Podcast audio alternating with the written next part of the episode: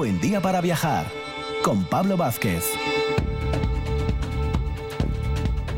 Muy buenos días, Asturias. Ya tenía yo ganas de decirlo otra vez. Después del parón veraniego, reiniciamos nuestra senda, nuestra nueva temporada, donde siempre os vamos a proponer sábados y domingos dos horas de viaje radiofónico con los mejores. Hoy, para no romper la tradición, nuestra Sara Moro desde el Museo de Bellas Artes de Asturias, Víctor Guerra con sus recorridos y caminería asturiana y Francisco Borges siempre la sección del Reino de Asturias y el arte pre románico. En la segunda hora, el historiador del arte Ángel Fuentes nos va a hablar del monasterio de Guadalupe en tierras de, de Extremadura y cerraremos hablando del marqués de Casariego, también con el historiador Juan Ayonca, que nos traerá la vida de este personaje impresionante del occidente asturiano. Dos horas de viaje matinal, siempre aquí en RPA.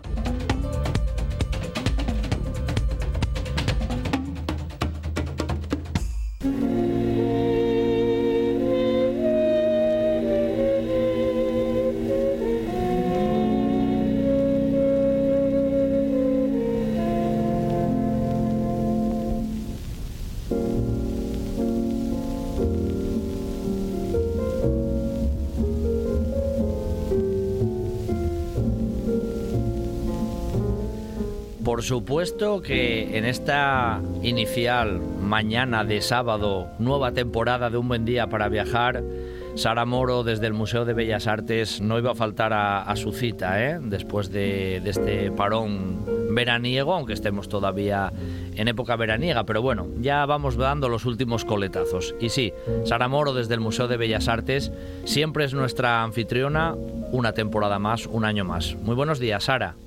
Muy buenos días, Pablo. Bueno, un placer escucharte otra vez, ¿eh? Después de este, desde este tirón veraniego que hemos ahí cargado pilas y me imagino que tú también personalmente y el propio museo, aunque bueno, el museo en realidad eh, a veces le da un poco igual el verano que el invierno, siempre, siempre está funcionando, ¿eh? Ahí no hay tanto parón en este caso.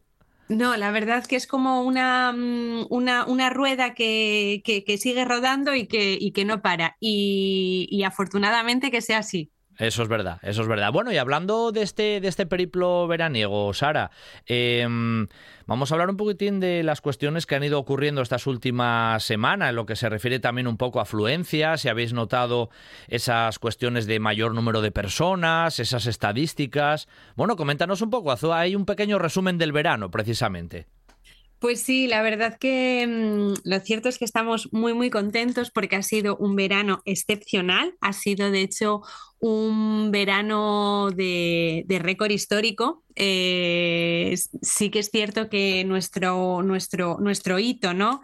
Eh, de, en cuanto a visitantes eh, lo conseguimos en el año 2019, que fue cuando se superaron los más, tuvimos más de 111.000 visitantes, 111.841 para ser más exacto, uh -huh. exactos. Fue el momento en el que se superaron los 100.000 y que para nosotros, bueno, pues fue un antes y un después, ¿no?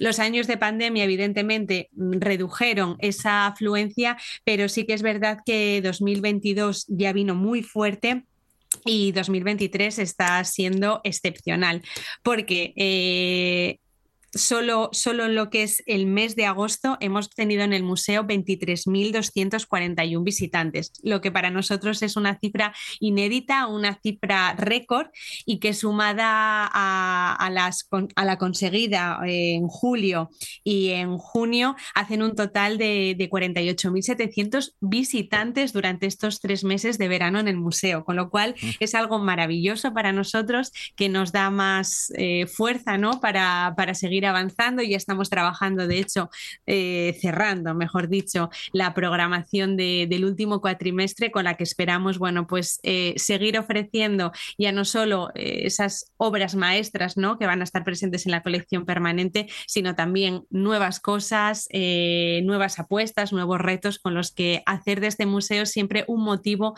por el que, por el que venir, ¿no? O hacer de este museo un lugar al que ir para reencontrarse con lo conocido con lo familiar, pero también para eh, descubrir nuevas, nuevas cosas. ¿Crees que la, no sé, la mayor afluencia que, que, nos has dado unas cifras ya muy a tener en cuenta, impresionantes, la propia gente ¿no? que se acerca ya a Oviedo ya viene un poco con la idea también de que el Museo de Bellas Artes es un recurso de esos imprescindibles, al igual que lo puede ser visitar el prerrománico en Oviedo o la propia catedral. ¿Crees que ya está en ese listado de el turista que viene, voy a visitar el Museo de Bellas Artes como casi visita imprescindible en la ciudad? Sí, creo que, el museo ha experimentado en los últimos años em, un mayor reconocimiento, eh, tanto a nivel provincial, eh, los propios asturianos, ¿no? Eh, que, cada vez conocen mejor el museo y cada vez em, presumen más de él, lo vamos a decir así, pero también a nivel nacional eh, creo que, es un museo que cada vez suena, suena más, ¿no? Sí que es cierto que em, los últimos años han sido unos años que han favorecido ese conocimiento, ya no solo por el trabajo interno que se hace aquí, sino por eh, la donación de Plácido Arango, ¿no? Por los depósitos del Museo Nacional del Prado, em, el, último depósito de María Luisa eh, Corrada, ¿no? Con, con, esa importante colección son, eh, bueno, pues eh, granitos, ¿no? Eh, o bueno, granitos, es una forma de hablar, ¿no? Que se suman ya al trabajo que se hace en el museo y que favorecen que, el conocimiento del mismo y el deseo por, visitarlo por parte de los asturianos y de los, eh, bueno, pues em, españoles, ¿no? O el resto de, comunidades que, visitan Asturias e incluso de otros países, porque sí que es verdad que el turismo eh, italiano, eh, portugués, francés, sobre todo, cada vez es más, es más asiduo del museo y más en estos meses de verano, con lo cual, eh, si a ello le sumamos la, programación atractiva, entendemos, ¿no? De ahí, el, de ahí el, número de visitantes, bueno, pues da como resultado que las salas estén llenas, que sea una maravilla estar en el museo, ¿no? Y, verlo con, con, caras sonrientes, con disfrute, ¿no? Y, bueno, mm, que todo suma ¿no? para, para haber conseguido estas cifras. Oye, que sepas que los guías turísticos, barriendo un poco para casa, también promocionan mucho el museo, ¿eh, Sara? Porque se invita siempre a los grupos, que son grupos grandes y gente que viene de muchos lugares, que entren en esos ratos libres que están en Oviedo al museo. Así que ahí ponemos también nosotros esa base ahí de cimentación, ¿eh? Ahí colaboramos. Pues bueno, mira, aprovecho públicamente para darte las gracias y también pedirte disculpas por no haberte incluido dentro de, este. Pero sí que es verdad, sí que es verdad porque además yo soy consciente que muchas veces cuando estábamos en las antiguas oficinas y teníamos eh, las ventanas abiertas y más en este momento, mm, los grupos que, que, están visitando la ciudad muchas veces se detienen frente al museo, si no es para entrar, sí por lo menos para ofrecerles una pequeña descripción de lo que pueden encontrar dentro y bueno, pues no deja de ser un motivo más, ¿no? Por el que el visitante extranjero o de fuera eh, conoce el museo y se decide a, visitarlo y a pasar un, agradable eh, rato en él. Con lo cual. Y, va a decirte, Sara, que antes de terminar eh, la temporada anterior y iniciar hoy como hacemos contigo, habíamos hablado de algunas exposiciones que se iban a desarrollar. Algunas todavía siguen en desarrollo y algunas, me imagino, ya en previsión, ¿no? Un poco de las dos.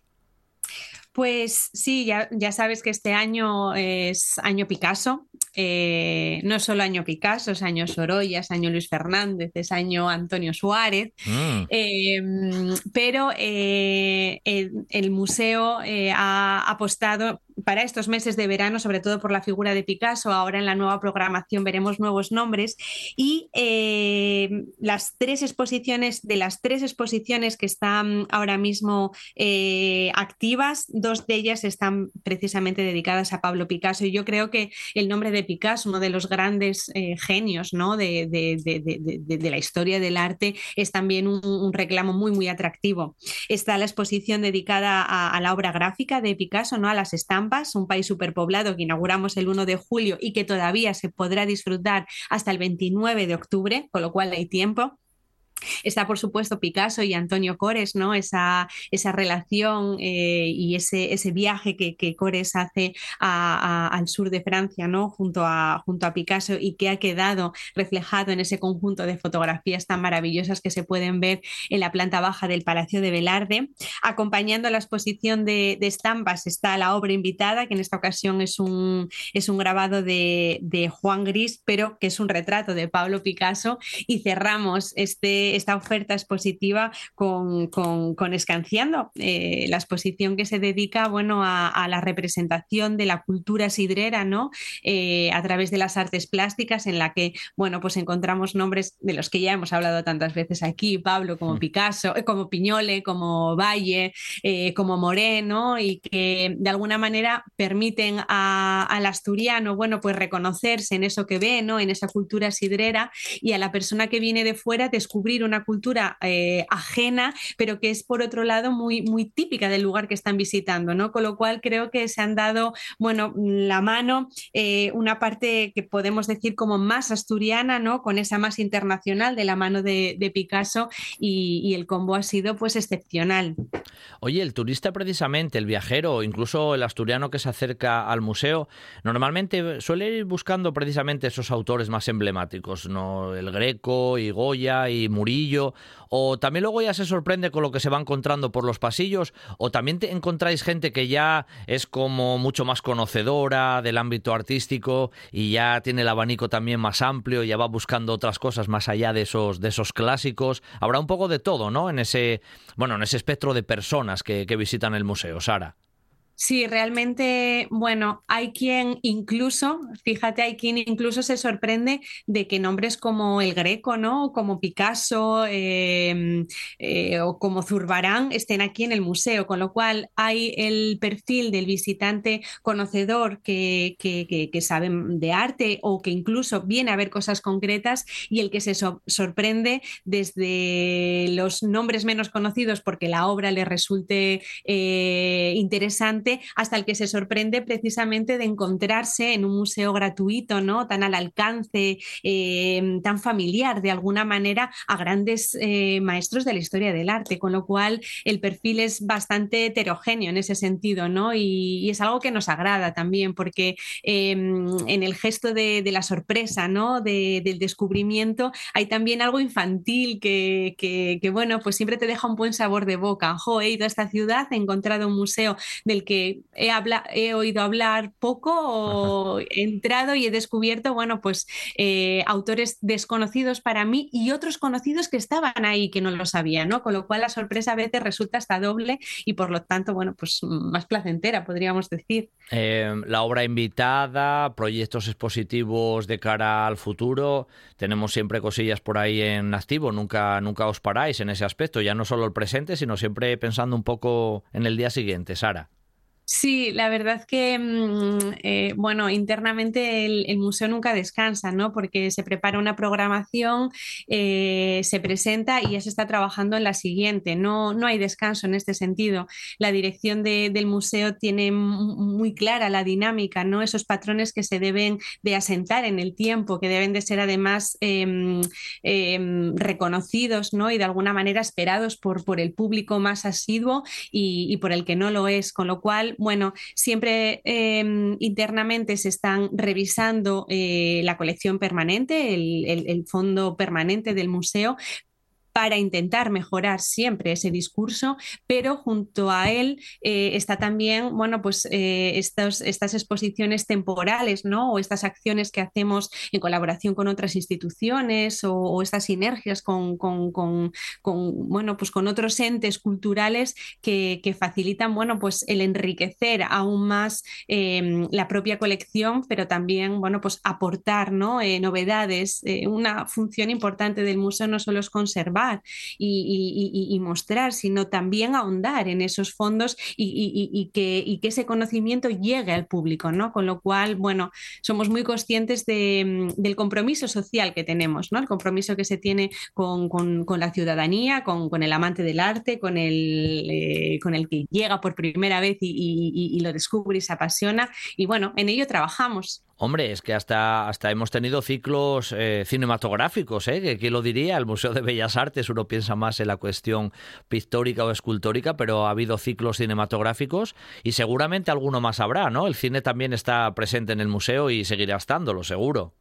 Sí, realmente nuestras programaciones se conforman siempre de un grupo de exposiciones temporales, a veces más, a veces menos. Eh, el programa de la obra invitada, eh, todos los cuatrimestres hay, un, hay un, programa de la obra invitada, con lo cual se disfruta de tres a lo largo del año, un ciclo de conferencias que siempre suelen ir asociadas a, a esa oferta más temporal y un ciclo de cine. El cine también va de la mano y, por supuesto, una parte muy importante a la que no he hecho mención antes. Dos, que lo voy a hacer ahora, voy a aprovechar, es la oferta educativa que acompaña ¿no? a todas estas eh, actividades y también eh, muy importante es eh, la labor que está haciendo la Asociación de Amigos del Museo, que mm, cada vez nos facilita más el trabajo, el apoyo, son auténticos embajadores ¿no?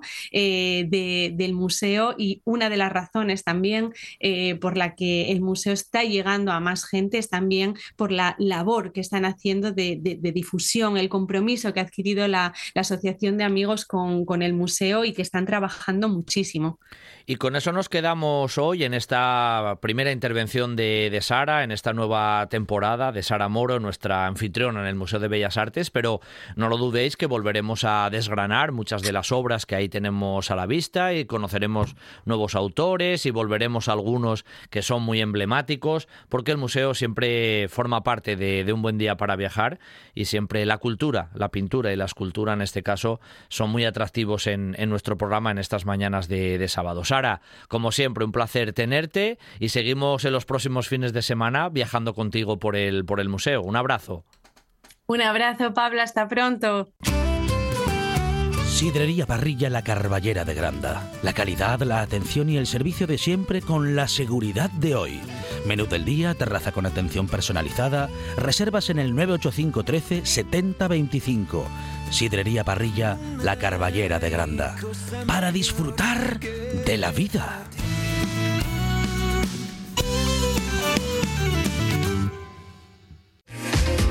Salón de Belleza Fabio Gras. Especialista en coloración, eventos especiales, maquillaje profesional y todos los servicios y atenciones que solo un equipo de profesionales puede darte. Salón de Belleza Fabio Gras. En Gijón, en Alfonso Camín 17. Participa en nuestros sorteos semanales y síguenos en redes sociales en Fabio Gras Peluquería y Fabio Gras Peluquería en Gijón. Reserva tu espacio de belleza en el 684 63 94 03. Fabio Gras, tu imagen en buenas manos.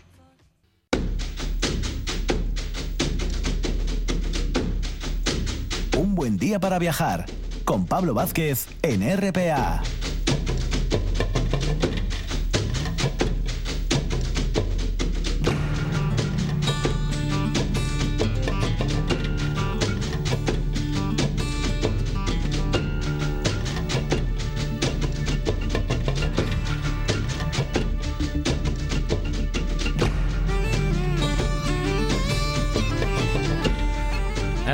a mí ya escuchar esta música, muchas semanas ya sin, sin escucharla. Y cuando escuchamos esta melodía pues ya sabéis que hay secciones en el programa que aunque hayamos pasado el parón veraniego, nunca han de faltar en, en, un buen día para viajar, porque ya sabéis que estos viajes de hecho son por caminos, senderos, rutas que Víctor Guerra siempre nos trae y del cual siempre extraemos la conclusión que Víctor conoce mucho los caminos de Asturias y de fuera de Asturias. Muy buenos días, Víctor. ¿eh? Buenos días, buenos días. Un placer que estés de nuevo por aquí. ¿Qué tal el verano? ¿Cómo fue la bien, cosa? Bien, intenso, movido y mucha caminería. Y calor, ¿eh? No me digas porque estoy Bueno, de todo hubo. Calor. De todo hubo, de todo hubo, porque estuvimos en Urbión y bueno, hizo, hizo, calor, pero hubo días de baja la temperatura bastante. Bueno, y porque tú andes también por los montes y esas cosas ya cambia un poco La, la perspectiva.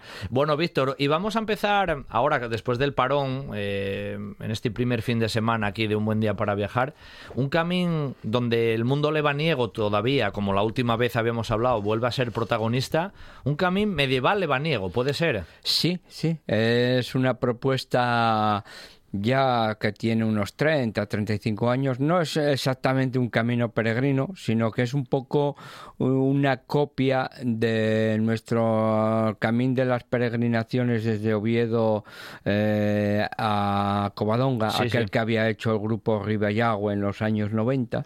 Pues esto es un poco un símil, ¿no? O sea, una serie de gente mm, caminera y peregrina, pues que radicaba en, Astillero, en el municipio de Astillero, que está muy pegadín a, Santander, pues plantearon el ir a San Tirso, a, perdón, a Santo Toribio, y plantearon, bueno, un camino que ellos llaman medieval, que lo articularon en unas ocho etapas, y que ya lleva unos cuatro o cinco años eh, intentando darle cierta entidad.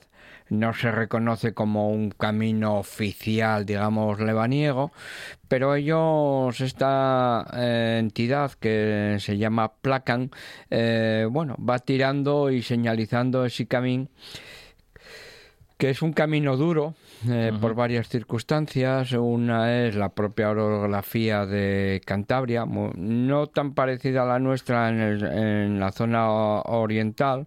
Son, digamos, cordales más suaves, pero son ocho días de subida y bajada cruzando pues la zona pasiega, la cabuérniga, el Saja, el Nansa, la Liébana.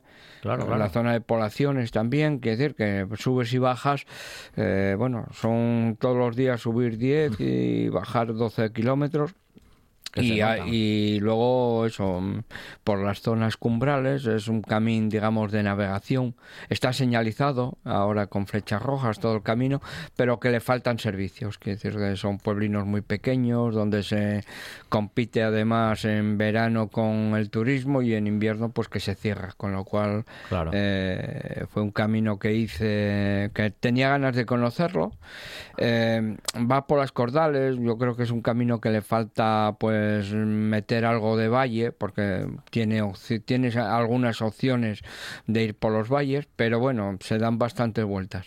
Iba a decirte yo, em, concepto medieval. Quiero decir que en realidad, aunque esta asociación, este grupo lo hizo, el concepto viene de atrás, es conocido desde antaño, podemos decirlo más o menos. Sí, ellos lo que hicieron fue de, o sea, de como todos los peregrinos antiguos, no como ahora que se va a buscar las flechas, pues tú sales de tu casa y buscas la, eh, las trazas caminadas más factibles para ir a Santiago o a donde quieras. Quiero decirte que no, no es como ahora que pones el tontón ese que te lleva por donde él te diga. No, no. O sea, aquí lo que hicieron fue, eh, mm, partiendo de Astillero y llegar a Santo Toribio, pues coger las trazas camineras históricas, ¿no? Medievales.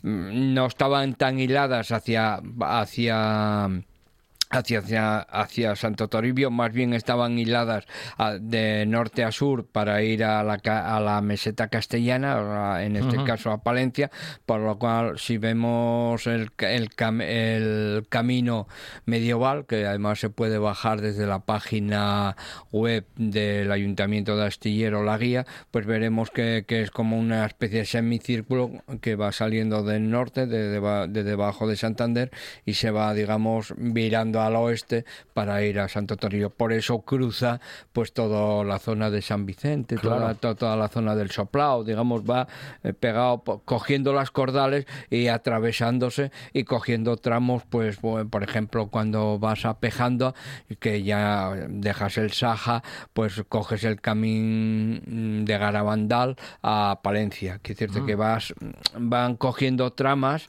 eh, eh, para ir hilando ese, empejando luego ya dejas eh, la dirección de la Pernía, o sea, de, la zona de Palencia, y te viras hacia, hacia la Santuca de las Nieves eh, para ir por debajo de la Peña Sagra hacia Potes. Que decirte que es un mis que ellos se han ido hilando para, bueno, pues como nosotros hicimos con las peregrinaciones, ¿no? que salimos de la capilla de Oviedo de las Cruces y vamos, bueno, a la Paranza, que bueno, es el itinerario más histórico, pero luego ya nos atravesamos por debajo del, de Peñamayor, que decir que vamos hilando eh, lo mejor que se veía en aquellos tiempos. Hoy cambiaron las las formas de trazar y de ver el paisaje y hoy pues se sacó el camino de los santuarios por la traza histórica que iba por los valles.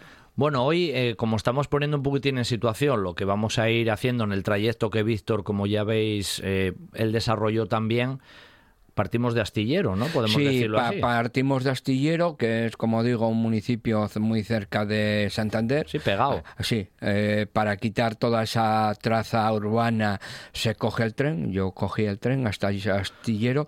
Astillero es conocido y como icono simbólico del municipio es Astilleros. Eran los, los famosos astilleros navales de Cantabria. Sí, sí. Y ve- veremos nada más llegar, pues Y de Castilla, porque en realidad muchas Sí, veces claro, la salida, esa era la salida al era- mar de teatro, era claro. el, puerto, el puerto de Castilla, ¿no? Claro, Por eso tienen además ese carácter los cántabros semi, semi mesetario, ¿no?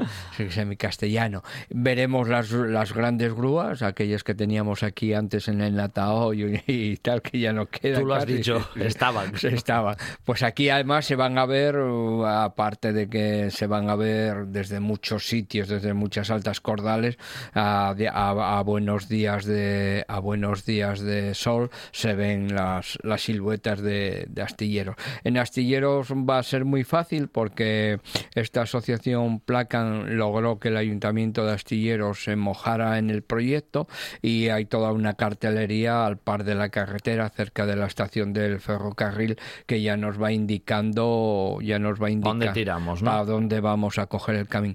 El camino mm, se entrevera en- entre una entre un poblamiento moderno con algunos elementos medievales, algún eh, alguna iglesia medieval, algún eh, un- albergue que hubo en su momento y, y nos lleva en primer lugar eh, la primera etapa que es hasta hasta Puente Viesgo es una etapa digamos un poco urbana porque se aprovecha la senda fluvial de- del Paz ¿eh? O sea, que como ves, ellos mm, ya no se meten en las viejas caminerías que pueden, pueden llevarte a dar vueltas y revueltas por valles y montes, sino que cogen el- la senda fluvial de la, de la Vega Paz, eh, que digamos te va sacando de, de esa parte central de Cantabria y ya metiéndote hacia, hacia Puente Viesgo, ¿no?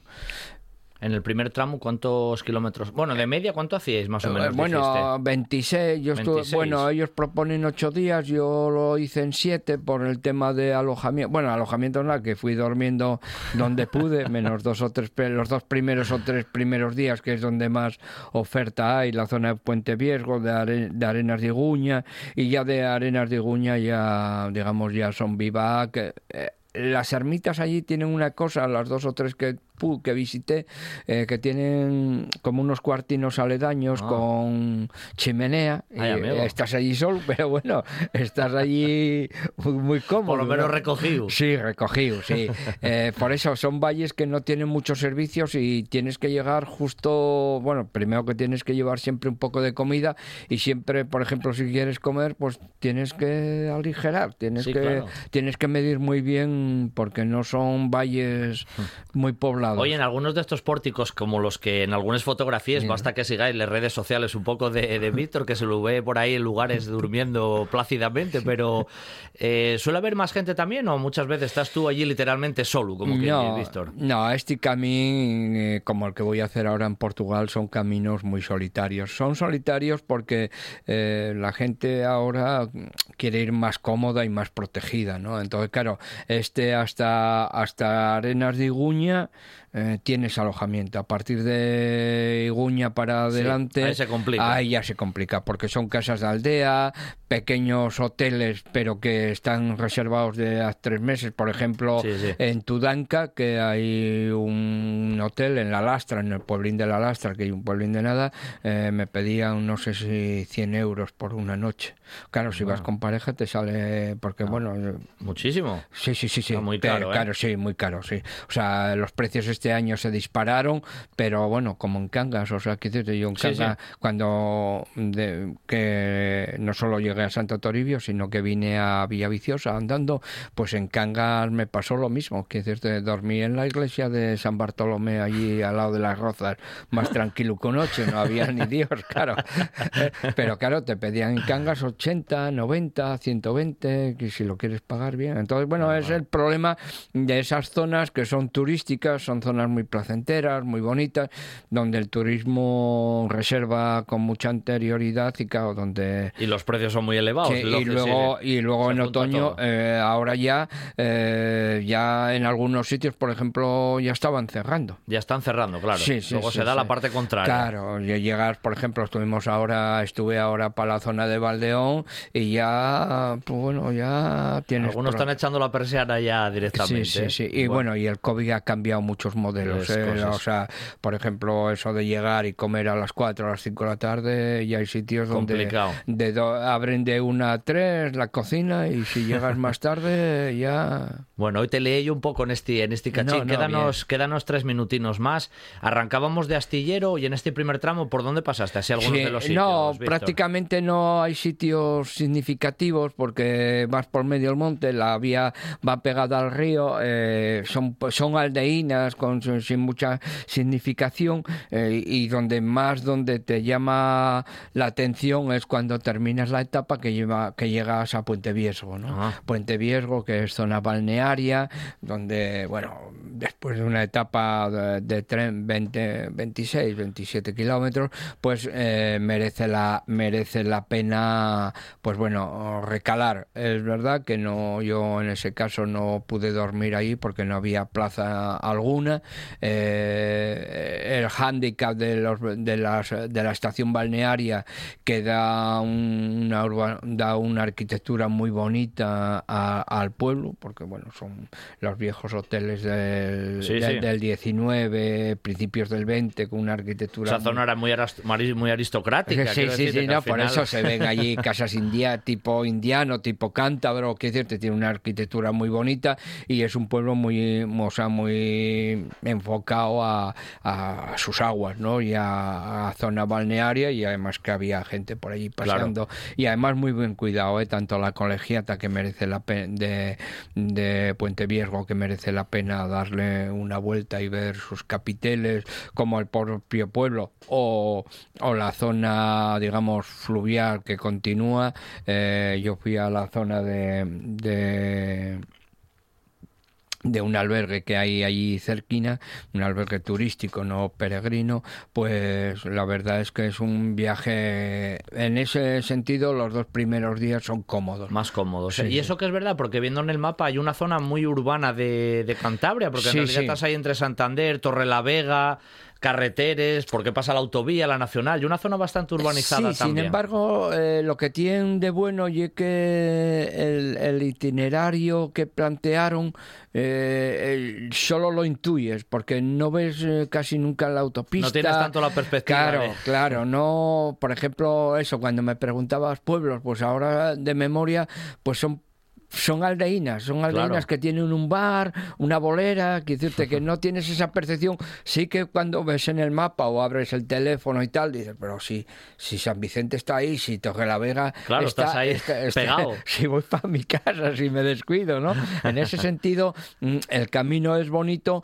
porque, mm, digamos, eh, salvo en una etapa que, que es la que va hacia Arenas de Guña, que si ves la autopista, la que va a hacia, hacia Palencia, la que sube a, Reynosa, eh, prácticamente no, no, no eres consciente de, de esa urbanización, de, que estás en, tan cerca de zonas urbanas. Bueno, en Puente Viesgo, porque estamos terminando hoy este primer recorrido, vamos a descargar hoy la, mochila ahí en ese gran balneario, ¿no? Porque también tiene mucha fama. Y la Cueva del Castillo, que está muy cerquina ahí, famosa y mítica, ¿eh? que con Altamira en Cantabria seguro son las dos grandes joyas del arte paleolítico pero bueno, hoy llegamos ahí hasta Puente Viesgo, en este camino medieval lebaniego, partiendo de Astillero, desde, desde la costa, un poquitín ahí al, al sur de, de Santander, por zona siempre de paisajes atractivos y que Víctor Guerra, como siempre, nos trajo hoy, después del parón veraniego que nosotros tuvimos, pero que nos va a seguir contando en las, en las próximas semanas y que intercalaremos seguro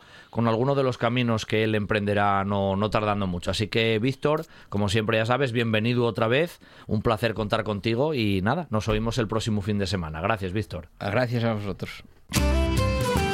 Sidrería Parrilla La Carballera de Granda. Cocina para todos los paladares. Amplios salones, menú del día, eventos, terraza con atención personalizada. En Gijón, Sidrería Parrilla La Carballera de Granda.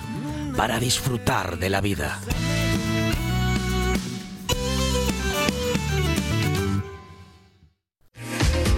Salón de Belleza Fabio Gras. Especialista en coloración, eventos especiales, maquillaje profesional y todos los servicios y atenciones que solo un equipo de profesionales puede darte. Salón de Belleza Fabio Gras. En Gijón, en Alfonso Camín 17. Participa en nuestros sorteos semanales y síguenos en redes sociales en Fabio Gras Peluquería y Fabio Gras Peluquería en Gijón. Reserva tu espacio de belleza en el 684 63 94 03. Fabio Gras, tu imagen en buenas manos.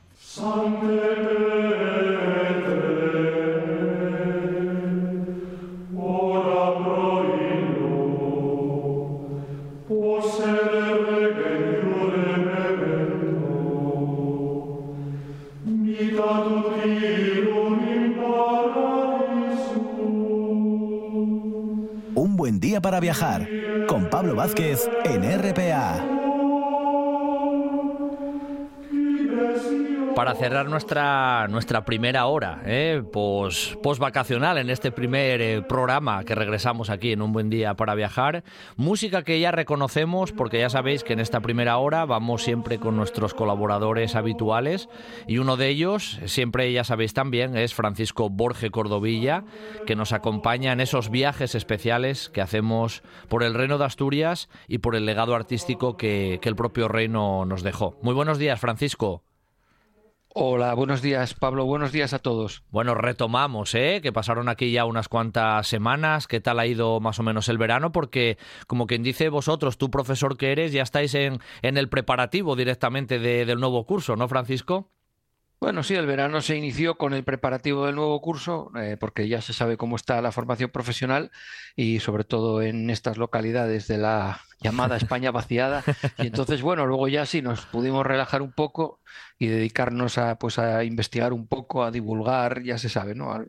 A, un poco a, los medios que tenemos instituidos para divulgar, a planificar para Mirabilia Obetensia, que hace falta retomarla en profundidad y y bueno, nada, pues ya y poco más, ya se acabó el tiempo. Exactamente. estamos otra vez aquí con la rutina y ya con apurados y bueno. Claro que sí, como siempre. a ver a qué nos da tiempo.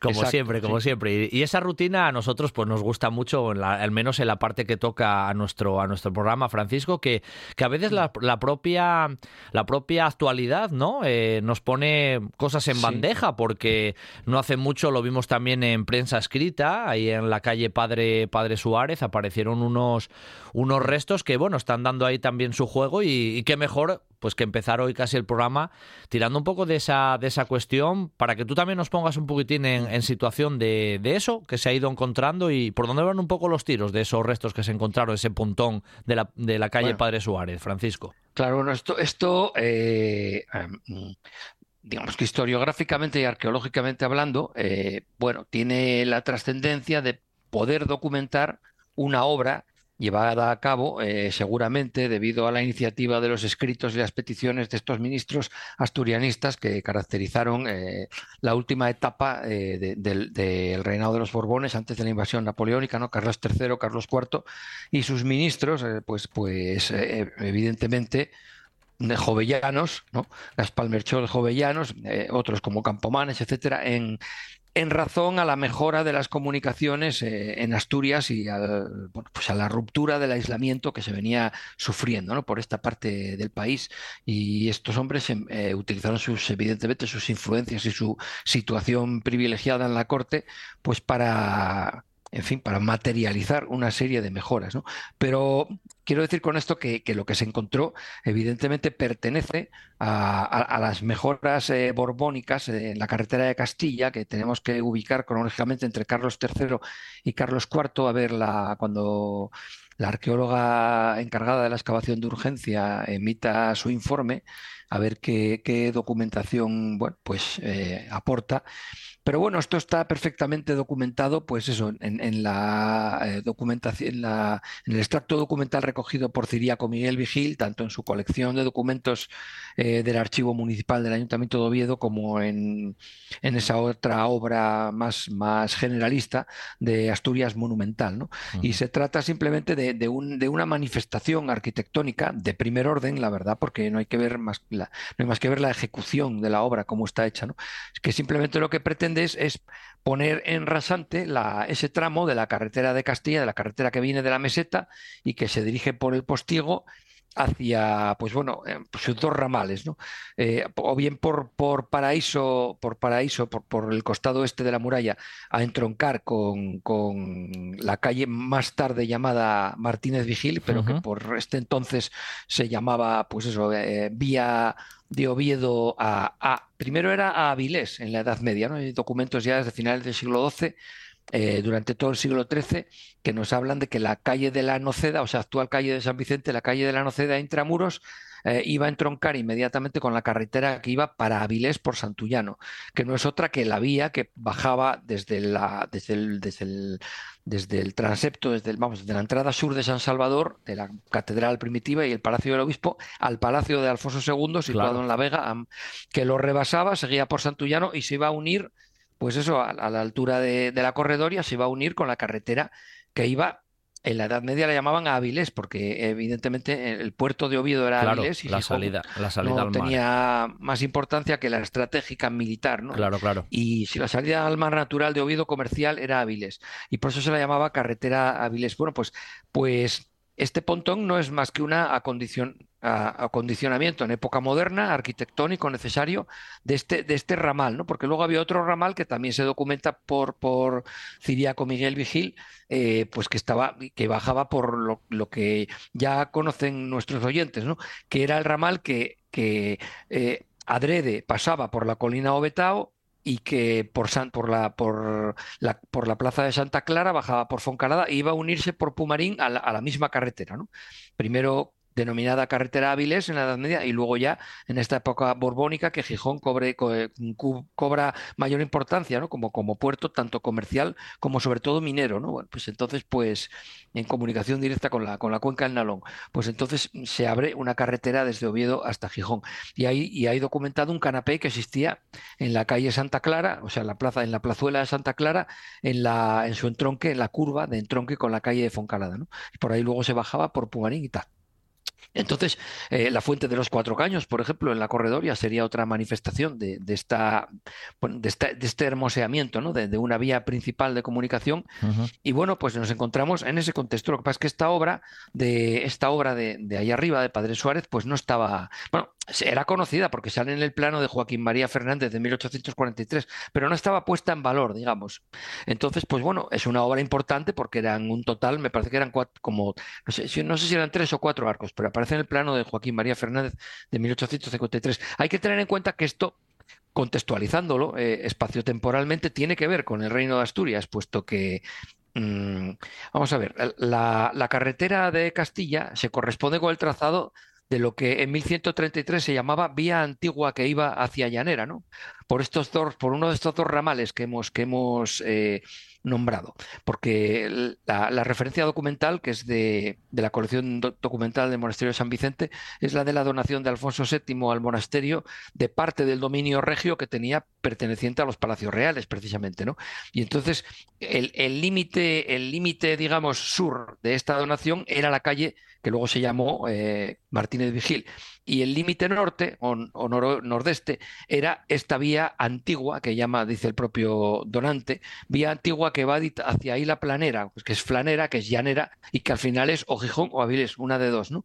Lo que pasa es que mm, normalmente en la documentación nos la encontramos como vía Avilés. Esta tenía, entonces decimos, varios ramales y se uní, estos dos ramales principales que iban a confluir a, Pumarín también tenían una unión entre ellos, porque yo, consultando planimetrías antiguas de Oviedo, eh, en una de finales del siglo XVIII, un poco posterior a la de Reiter, pues ya he visto que la actual calle de Adelantado de la Florida, que pasaba por delante de la fachada del monasterio de esto no, de, de, La Vega, de Santa María de la Vega, y que, y que era la fachada, digamos, principal, la fachada, eh, la fachada oeste de, los palacios reales, del recinto de los palacios reales, que estaría probablemente amurallado y fortificado, pues hay que tener en cuenta que ese ramal de, de que hoy es adelantado de la Florida, venía de ahí, venía del Postigo y venía de Padre Suárez. ¿Qué pasó? Que ya en los planos muy antiguos se ve cómo eso se bifurca y hay una que va hay un ramal que, viniendo de San Lázaro, de, o sea, de, la carretera originaria, ¿no?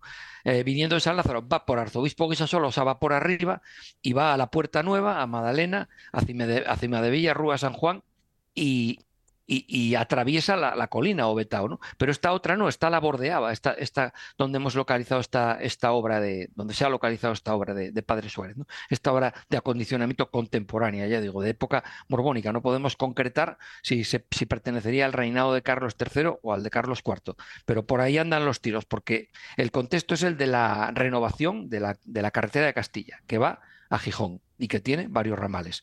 Entonces, ese es el tema. Y no es que no se, ignora, que se ignorase su existencia, puesto que está documentada e incluso hay testimonios de vecinos, como se pudo ver en la prensa, ¿no? de que todavía a principios del siglo XX o incluso antes de la primera mitad del siglo XX eso se transitaba, o sea, se pasaba por debajo de ese pontón y se pasaba a, la, a la, calle, antigua calleja de, Santo Domingo, la calle es que es Fuero Juzgo, sí, me, parece sí, sí, Y luego por el otro lado está, por el otro lado está eh, la fuente de regla con esa depresión que hay en el terreno tan bestia, ¿no? Entonces, lo que, lo que, lo, el valor que tiene sobre todo esto, aparte de la obra en sí, de documentar esta obra de, mejoramiento eh, borbónica de la carretera de Castilla, es pensar cómo en los tiempos eh, antiguos, cuando esa vía seguía pasando por ahí, cómo se acondicionaría ese cambio de ese, ese, o sea, se enrasa, cómo se enrasaría con el resto de la calzada esa, esa caída ¿no? en, la cota. Porque claro, si nos fijamos, son cuatro metros hacia fuera juzgo, pero son más de 13 metros en dirección a regla. Y eso siempre estuvo ahí, porque eso es un declive natural del terreno. Que hay ahí, se forma una vaguada debido a que por un lado pierde pendiente y por el otro también. Y luego la propia carretera, pues tiende a aumentar eh, la cota del terreno eh, y, entonces hace necesario ahí pues hacer una obra de infraestructura. y, una de dos. Nosotros sabemos que en época antigua la, calzada también pasaba por ahí, o muy cerca de ahí. ¿Cómo lo harían para... ¿Cuál sería la solución constructiva en época antigua para solucionar eso que en el siglo XVIII, en el último cuarto del XVIII, se solucionó de esta forma tan arquitectónicamente notable, porque eh, no había más que echarle un vistazo a las fotografías para ver que tenía una calidad innegable la obra. se ve, se ve, se ve, se ve las fotografías, la, calidad, está, claro. claro que pero claro, está claro que también que eh, antiguamente tuvo que haber alguna solución. Hay que tener en cuenta que esta vía ya se, ya se como, como, documenta Margarita Cuarta Rivero, también consultando seguramente los legajos del Ayuntamiento de Oviedo, esta, esta vía a Avilés y a Llanera ya se eh, subastaba para su empedrado, la pedrera, eh, a principios del siglo XV, del siglo XVI, perdón, 1502. Eh, es la fecha, la data del documento. Quiere decirse que, hombre, que habría un mantenimiento regular de esto, por lo menos pues para garantizar las comunicaciones con la meseta, evidentemente. Es verdad que la calle Regla, lo hablamos tú y yo alguna vez así en Petit Comité, hay unos restos ahí siempre que se ven como un muro muy ciclópeo, ¿eh? de piedra y demás. No sé, no tendrá nada que ver, pero es verdad, esa bajada es llamativa, ¿no? Por ese espacio geográfico que ves, como tú dices, de habilitar ese entorno con las alturas, con las cotas. sí, sí, está claro que eso se trataba de, de, un, de una condición eh, de un camino acondicionado tallando la roca para recibir seguramente eh, encima un pavimento para, hay que tener en cuenta, desde el postigo de la viña bajar a la fuente de regla.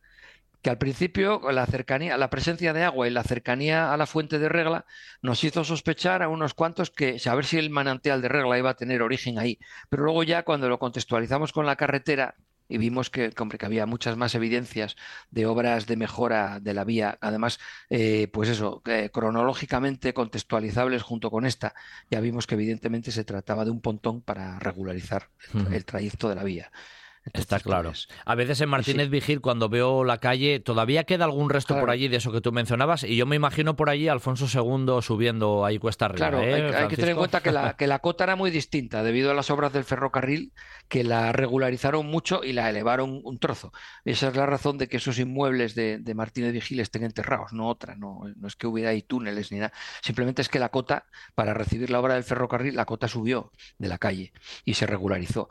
Antes la cota sería otra y a lo mejor tenía algún, algún que otro desnivel un poco peliagudo. No, es que no lo podemos saber, porque claro, la, Edad Media tiene esa fama de época oscura ah. donde todo era como muy bárbaro, pero bueno, no hay más que ver las realizaciones materiales del Reino de Asturias que se podrían poner también en, en relación con la con manifestaciones últimas o postreras de la tardo antigüedad y con bastante evidencia y con bastante evidencia tanto material como documental con el renacimiento carolingio ¿no? y la influencia de, bueno, de los técnicos del imperio de Occidente renovado en, el reino de Asturias, como yo he venido probando con mis estudios metrológicos, ¿no? aplicación del piedórico a los monumentos en época de Alfonso II que después no continúa. Pero bueno, no sabemos en, esta época antigua, repito, qué solución se le daría a, bueno, pues a este tipo de, problemas. Sí, sí, de anomalías que se dan en la red viaria y que evidentemente hay que solucionar porque si no, no puedes circular. Bueno, ya vemos que en el siglo XVIII se hacía con mucho empaque, incluso pues se elevaban fuentes monumentales y canapés, pues eso, sí. Eh, pues eso, dando testimonio de la obra y de, la iniciativa pública, ¿no? Regia de la, de la obra. Como solían decir el propio Jovellanos en la ilustración, lo, bello y lo útil, un poco mezcladas las, las dos cosas en ese, en ese habría que Habría que rastrear, sí, en los diarios de Jovellanos, en la obra completa, habría que rastrear a ver mm, si podría haber alguna mención alguna mención, no concretamente a esta obra, sino al estado de los caminos y particularmente en las cercanías de Oviedo, ¿no? al estado de los caminos, de las vías. Claro, yo es que no estoy en condiciones de hacerlo ahora mismo porque, pues porque me rebasan las, me, rebasan. No, y además ya te digo yo que Jovellán nos cuenta cuando entra en Oviedo y sale, cuenta constantemente por dónde entra y sale y un poco esas referencias están por ahí en el diario, en su documentación, pues en la correspondencia. Sería interesante verlo. Por ahí. claro que sí. Pero claro, son demasiados, son demasiados frentes documentales también abiertos. Claro, lógicamente, lógicamente bueno, Francisco, por cierto. la correspondencia, Es mucho, es mucho. No, iba a decirte que además hoy se nos agota el tiempo, pero que la semana que viene tengo que preguntarte por otra cosa que ha saltado por ahí un poco también como, como polémica, no, bueno, como polémica entre comillas, ¿no? El tema de la Omega en la cruz, ahí en el puente de Cangas, es un tema curioso, ¿eh? Es curioso, sí, es curioso, sobre todo a mí, a mí, a mí, a mí analizando el tema este, la duda, la mayor duda que me asalta y la, y la sospecha que tengo es que el criterio historiográfico que tuvo el que puso la, la, omega mayúscula ahí en el brazo de la cruz era prácticamente nulo. Era igual que el que tenía Mussolini cuando organizaba aquellos fastos en Roma y levantaba aquellos arcos e igual te tiraba monumentos con, un valor arqueológico y nada, pues los tiraba abajo para abrir la vía de los foros imperiales o cosas exacto, de estas. Exacto, pues estamos hablando de un criterio, vamos, muy chusco, ¿no? A la hora de, elegir los motivos iconográficos, ah, cuando ya hablaremos de ello. Lo mencionaremos. Da para mucho, da para mucho el tema este de la polémica de la cruz. bueno, lo dicho, ¿eh? lo decíamos al principio, a veces las propias novedades que vamos viendo en la prensa, así poquito a poco en la actualidad, nos dan juego también para, para la sección, ir tirando de esos hilos argumentativos y, y del propio reino de Asturias y, del arte prerrománico. Eh, Francisco, como siempre, un placer. Bienvenido de nuevo a un buen día para viajar y ahí seguimos ¿eh? en, la nueva, en la nueva temporada. Ahí vamos. Muy bien, pues muchas gracias y muy buen fin de semana a todos. No debéis desconectar la radio, ¿eh? seguir en RPA porque después del boletín volvemos.